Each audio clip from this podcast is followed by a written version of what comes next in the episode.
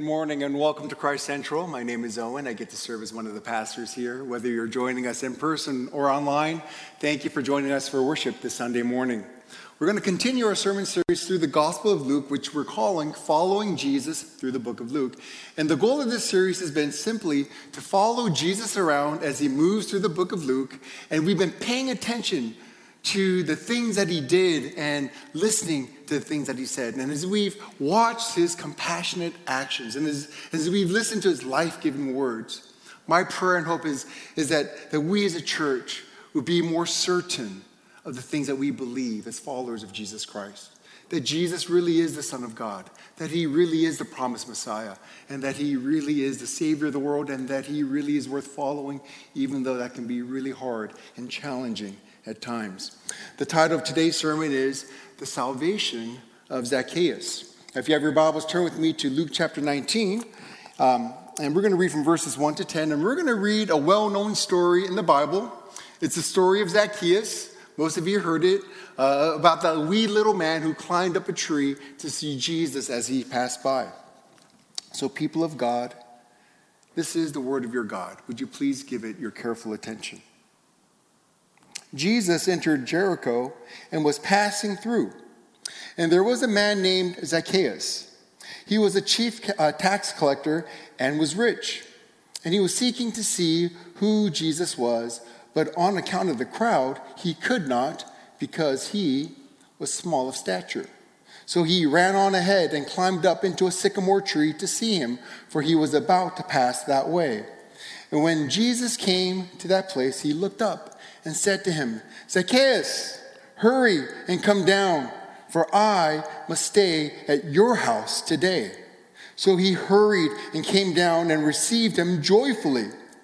And when they saw it, they all grumbled. He has gone in to be the guest of a man who is a sinner.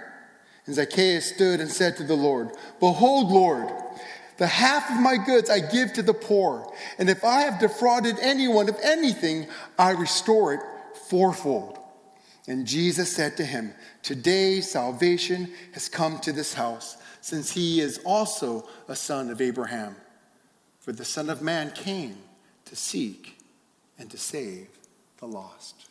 This is the word of the Lord. Amen. Here's the outline for today's sermon.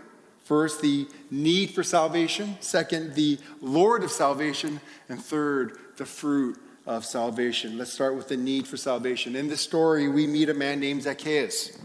And his name means, in the Hebrew, righteous one. But Zacchaeus did not live up to the meaning of his name, for he was not a righteous man. Old Testament scholar Bruce Waltke said that the difference between the righteous and the wicked is this the righteous are willing to disadvantage themselves to advantage the community. But the wicked are willing to disadvantage the community in order to advantage themselves. And according to this definition, Zacchaeus was not a righteous man. In fact, he was a wicked man. And that's because Zacchaeus was a tax collector. Tax collectors were hated because they were traitors to their own country. They were collaborators with the enemy. They did the dirty work of collecting taxes for the Roman government, which was a painful and humiliating reminder that they were under the domination of Rome, that they were subjugated to Rome. You see, they had to pay their taxes, or else Rome would come and destroy them. But tax collectors weren't just traitors, they were also oppressors who abused their power for personal gain.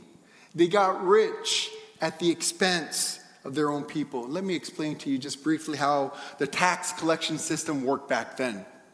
Tax collectors would uh, offer to prepay the Roman government the taxes and the tolls to be collected in a certain district or region for the upcoming year, and taxation contracts were awarded to the highest bidder.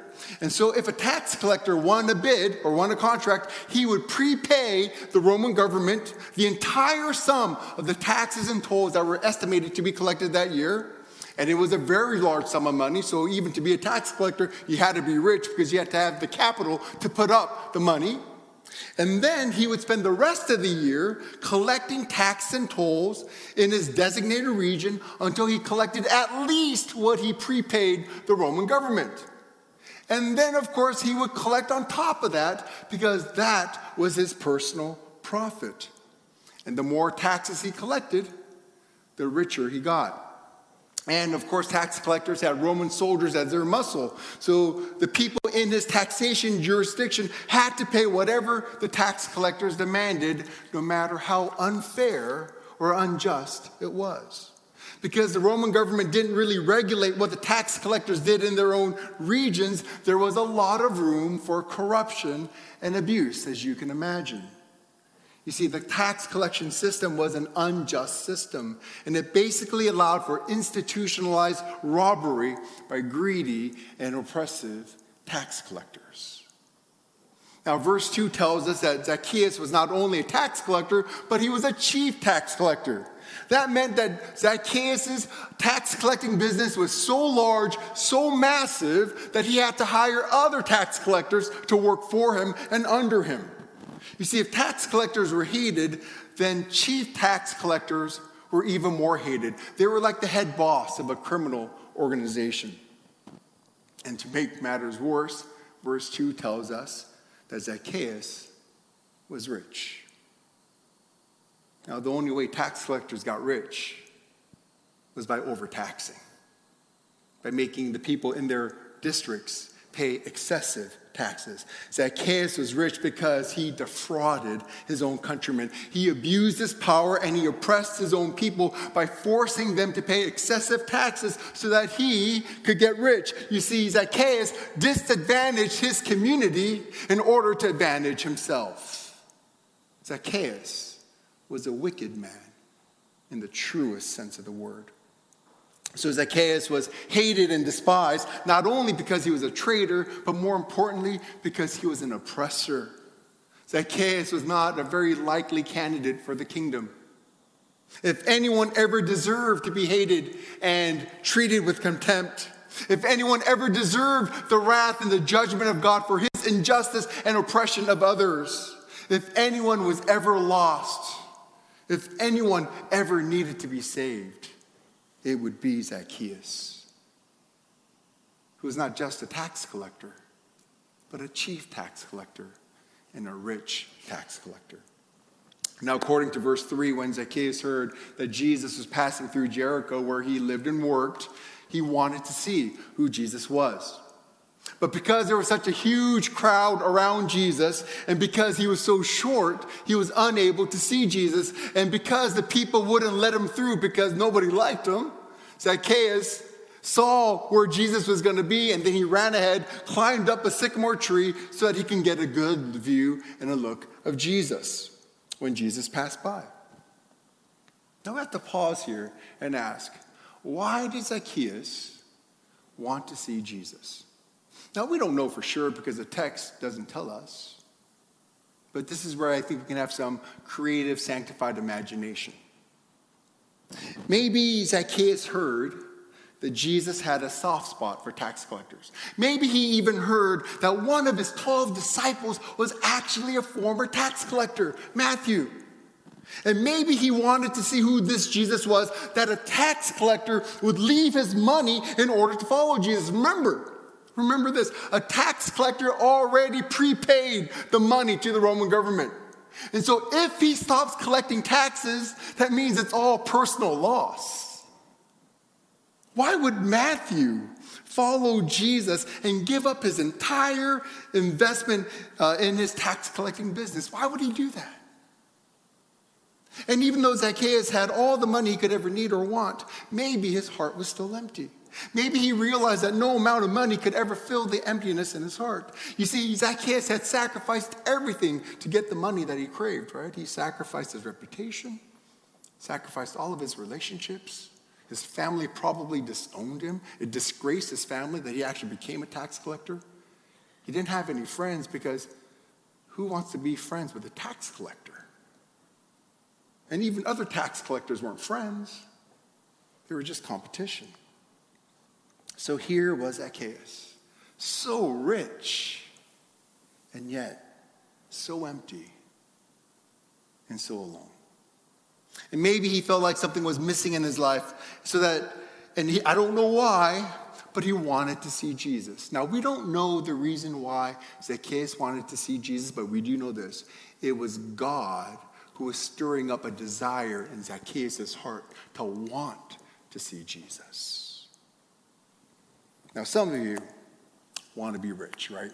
You want to be really rich. You want to make bank.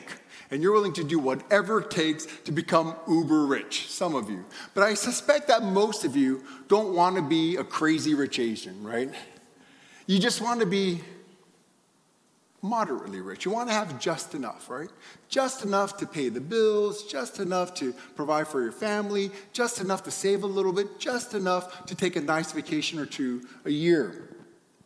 You think if I had just a little bit more money, if, I, if my job would just pay a little bit more, then I'll be secure, then I'll be happy. But the truth is, that's a lie. You see, no matter how much money you make or accumulate, it cannot and it will not give your heart what your heart longs for. You see, no matter how much money you make or accumulate, it will never be enough. Like Zacchaeus, your heart will still be empty restless, and insecure. You see, our problem isn't that we don't have enough money. Our problem is that we think that money can give us what our hearts want. But no amount of money can give us what our hearts need. Now, some of you have made your fortunes and you're very well off financially and materially, but you're still empty, aren't you? All the money and all the stuff that you have doesn't make you as happy or as satisfied or, or as secure as you thought they would. You see, sometimes God, in His mercy, makes you feel deeply the emptiness of your heart, even when you have everything that you've ever wanted, so that you'll begin to want to see Jesus. So, first, we see Zacchaeus' need for salvation. Second, let's consider the Lord of salvation. When Jesus came to the place where Zacchaeus was, verse 5 says, Jesus looked up and said to him, Zacchaeus, hurry up and come down, for I must stay at your house today. I want you to see the love and compassion of Jesus in this encounter. There was a huge crowd that was around Jesus and following Jesus. Now, this crowd was so big that Zacchaeus had to climb up a tree in order to get a good view of Jesus. But as Jesus and this huge crowd that was around him was passing by the place where Zacchaeus was, Jesus stopped. And he looked up. And he called Zacchaeus by name. Now, how shocked Zacchaeus must have been. But I think the shock went beyond the fact that Jesus noticed him in that tree and knew his name. I think the shock went and extended to how Jesus looked at him and how Jesus said his name. You see, for the first time in years, Zacchaeus didn't get an angry look of disdain, but a loving look of compassion. And for the first time, someone said his name, not with hatred or disdain, but with joy. And isn't that what Jesus always does? He stops for us, He looks at us, and He calls us by name. And Jesus didn't say to Zacchaeus, I would like to stay at your house. He said, I must stay at your house today. You see, Jesus had to stay at Zacchaeus' house because it was a part of his mission. Staying at Zacchaeus' house was one of the reasons why Jesus came down from heaven to earth. And for the first time since he started his tax collecting business, someone actually wanted to come over to his house. You see, in Jewish culture, a culture at that time, to stay at someone's house and to receive their hospitality meant that you wholeheartedly embraced that person as your friend. And no self respecting Jew would ever be friends with the tax collector. But Jesus was a friend to all, even to tax collectors. Jesus wanted to be friends with Zacchaeus. And so Zacchaeus hurried down from that tree and he joyfully received Jesus into his house. But when the people saw Jesus actually follow Zacchaeus and go into Zacchaeus' house, they couldn't believe it. And they began to grumble. And they said, He is gone to be the guest of a man who is a sinner. How, can, how could he? How could he do something like that? Doesn't he know what kind of man Zacchaeus is? And the crowd that once followed Jesus began to judge Jesus and voice their disapproval vehemently. You see, they judged Zacchaeus for being a sinner, but then they began to judge Jesus for being a friend of a sinner. The hostility that was once focused on Zacchaeus now shifted to Jesus. You see, befriending Zacchaeus was a disastrous PR move for Jesus, right? It cost him his reputation. You see, Zacchaeus was willing to sacrifice his reputation for money because he loved money. But Jesus was willing to sacrifice his reputation for Zacchaeus because Jesus loved Zacchaeus. In order to befriend Zacchaeus, in order to go into his house and to bring salvation to his house, Jesus had to lose his reputation. And this gives us a glimpse, a preview of what it would cost Jesus to save Zacchaeus. You see, this story of Zacchaeus is located in a very strategic place in Luke's gospel. This would be Jesus' last personal encounter before he arrives in Jerusalem and before the events that lead up to his death. And significantly, the final line in Zacchaeus' story contains the clearest summary of Jesus' mission in Luke's entire gospel. Jesus came to seek and to save the lost. Even those who were as lost as tax collectors, even the chief of tax collectors. Jesus was passing through Jericho because he was on his way to Jerusalem. And why was he going to Jerusalem? Because it would be in Jerusalem where Jesus would accomplish his mission and save the lost. In Jerusalem, in order to fulfill his mission to save the lost, Jesus would have to lose far more than his reputation. He would even have to lose his very life. And Jesus told Zacchaeus to come down from that tree and experience salvation because in a short while, Jesus himself would go up on a tree, be nailed to a tree, and experience condemnation. And just as the hostility of the crowd was transferred from Zacchaeus to Jesus on the cross, the hostility of God against sinners like Zacchaeus and like us would be transferred to Jesus. You see, on the cross, Jesus would be forsaken so that you and I can be forgiven. On the cross, Jesus would be cut off and cast out so that we might be accepted and brought in. You see, on the cross, Jesus would experience the wrath of God so that you and I can experience the love of God. On the cross, Jesus would be lost so that we might be saved. And friends, when you see Jesus hanging on a cross for you, dying for your sins so that you might be saved, when you see that kind of love from your Savior who is willing to lay down his life for you, when you see that, it does something to your heart. You see, when Zacchaeus saw that Jesus was willing to endure scorn in order to be his friend, that did something to Zacchaeus. Zacchaeus only saw Jesus losing his reputation to love him, and he loved him, right? But we see Jesus losing far more than his reputation. Jesus lost his life to love us. How much more should that move us to love Jesus? If Zacchaeus loved Jesus like that, how much more should we love Jesus? Friends, this is why Jesus came. He came to seek and to save the lost. He came to save lost people like Zacchaeus, lost people like you, lost people like me. And he did it by losing his life. He saved the lost by losing his own life for us.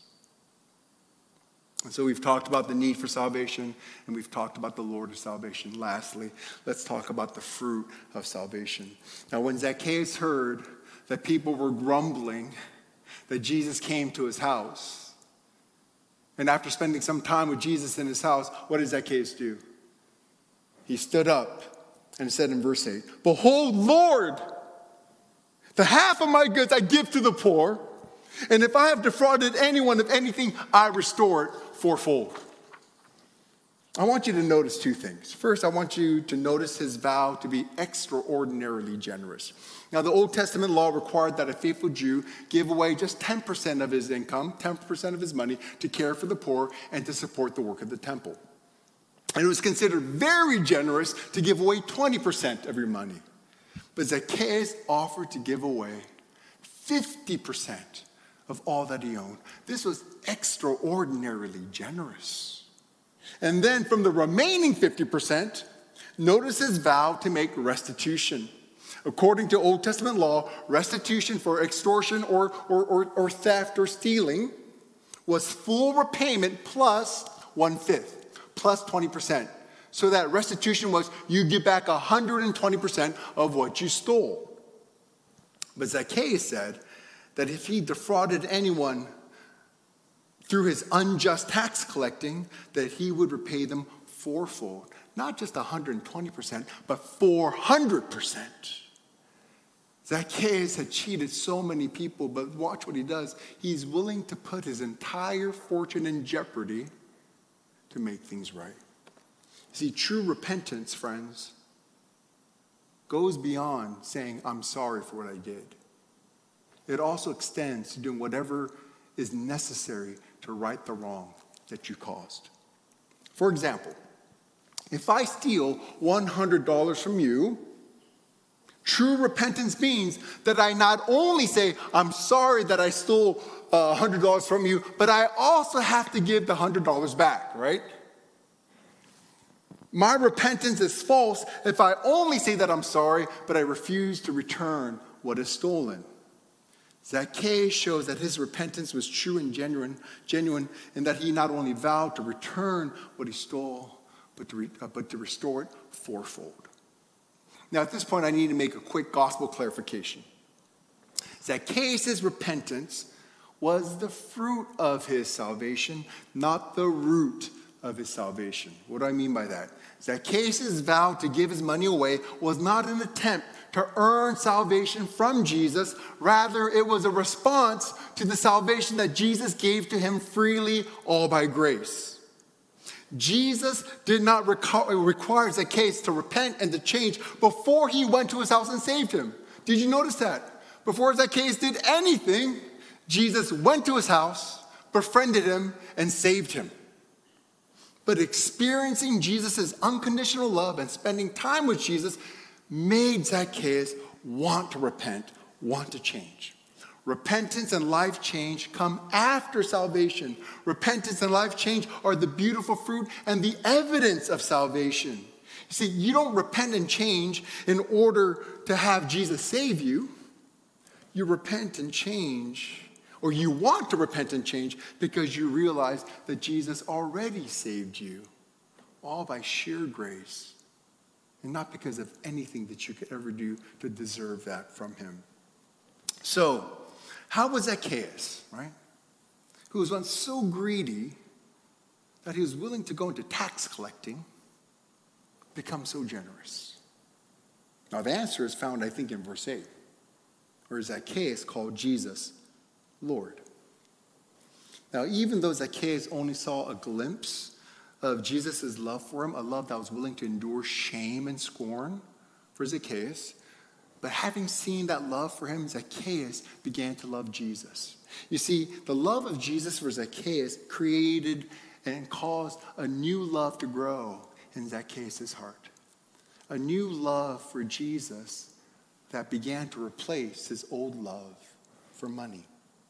In other words, Zacchaeus had a new love and a new Lord in his heart.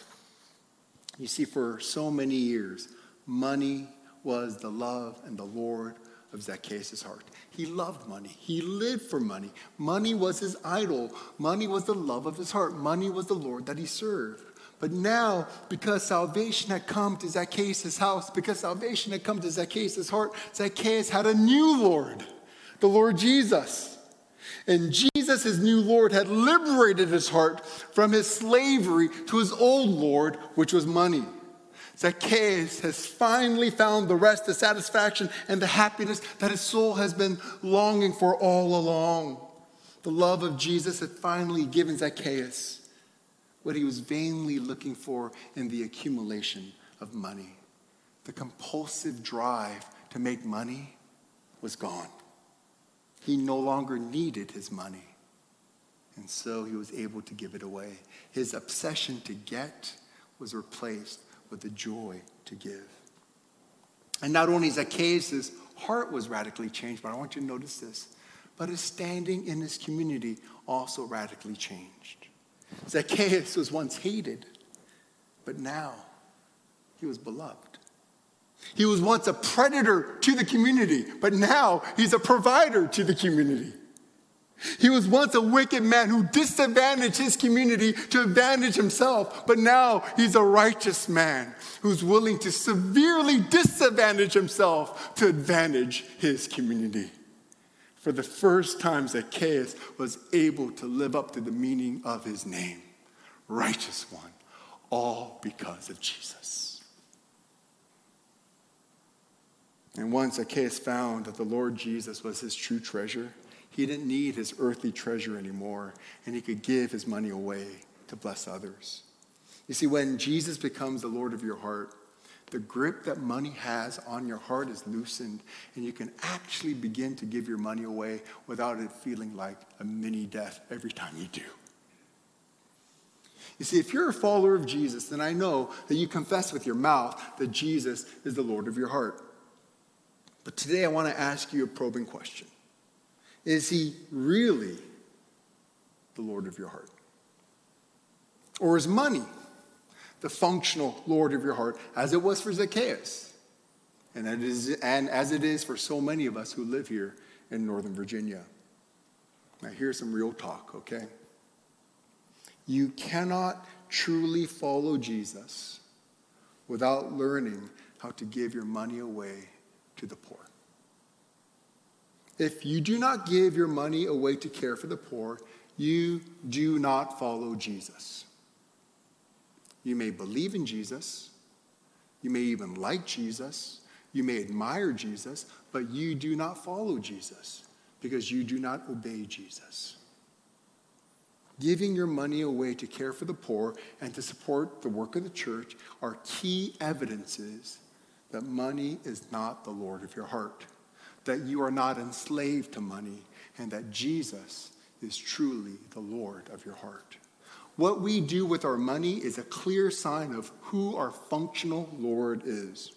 If money is the Lord of your heart, then it will kill you to give it away. It will feel like a mini death every time you have to part with your money. But if Jesus is the Lord of your heart, then you are freed from your love and worship of money, and you can use your money to please your Lord.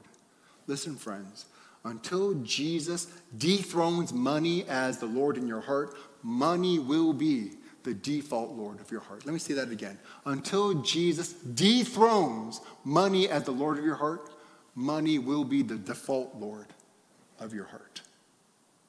Loving money less is a matter of believing the gospel. You see, when you believe, really believe in your heart that it is Jesus and his love for you and his friendship with you that gives you true status, true security, and true significance as a child and heir of God. When you truly believe that, then and only then will you be able to stop looking to money to give you significance, security, and status. It is only when you truly and deeply believe the gospel that you will be radically changed. From a greedy person who clings to your money as your treasure to becoming a generous person who clings to Jesus as your true treasure. And then money will become just money something good and useful that you can steward to bless and serve others in a God honoring way. Until then, money will be your lifeline, and to give it away will feel like death. So, what? Two things, real quick. First, if you're realizing, like me, that you still love your money way too much, then today I invite you to repent of your love for your money and believe again that Jesus is better than your money and that only Jesus can give you what your heart needs. You see, your money can't give you true security, true status, and true significance that your heart is hungry for. Only the love and only the friendship, uh, friendship of Jesus can give that to your heart. So believe again that the love of Jesus is better and greater and more precious than all the money in the world. And then joyfully resolve to obey Jesus when he tells you to share your money with the poor and to uh, support the advance of the gospel. Second, I want to speak to you today who feel like you're so lost that you're beyond saving. Maybe you feel like God can never forgive you for all the things that you've done. Maybe you feel like you've run from God for so long, that you've rebelled against God for so long, that there is no hope of redemption for you. Maybe people hate you. And maybe you feel like God hates you too. Today, I invite you to look at the story of Zacchaeus once again. Zacchaeus was as awful and as despicable as they come. He was truly a hated person, a true unlovable. But Jesus loves the unlovables of the world. Jesus loves Zacchaeus. He saves Zacchaeus, and the love of Jesus changed Zacchaeus. And if Jesus can do this for Zacchaeus, he can do this for you too, no matter how beyond redemption you may feel today. Today, I want to tell you this Jesus stops for you, Jesus looks at you, and Jesus calls you by name. And he wants to come into the house of your heart and to bring salvation to you. So hurry up and come down from your tree of doubt, unbelief, and resistance and joyfully welcome Jesus into the house of your heart. And he will come into your heart and he will be your friend because Jesus is not ashamed to be called the friend of sinners. So if you feel lost today, I have good news for you. Jesus came to seek and to save the lost. He came to seek and to save you even at the cost of his life. That's how much Jesus loves you. Amen. Let's pray together.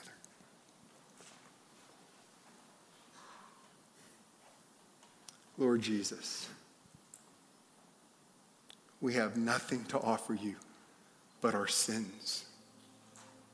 We deserve nothing but the wrath of God for our sins. And yet, you came to seek and to save the lost like us. And you were willing to do that even to the point of losing your life so that we might be saved. How great is your love for us. Lord Jesus, would you be the new Lord and the new love in our hearts? That we would love you more than anyone or anything else in this world more than parents, more than spouse, more than children, and even more than money, would we love you first and foremost? And would we live in the freedom and the joy of that? It's in your name we pray. Amen. Amen. Would you stand?